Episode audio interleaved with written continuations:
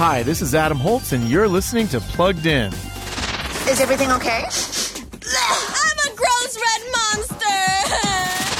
In the 2022 Pixar movie Turning Red, now being released in theaters for the first time, we meet a Chinese Canadian teen named Mei.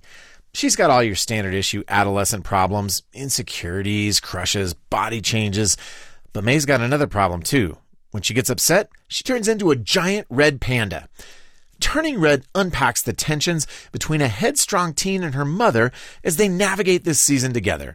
Parents should know that the film involves a surprisingly frank discussion of puberty and it includes some Chinese themed spirituality too. Mei's often rebellious attitude is also praised. So we're giving Turning Red a 3 out of 5 for family friendliness. Read the full review at pluggedin.com slash radio. I'm Adam Holz for Focus on the Family's Plugged In Movie Review.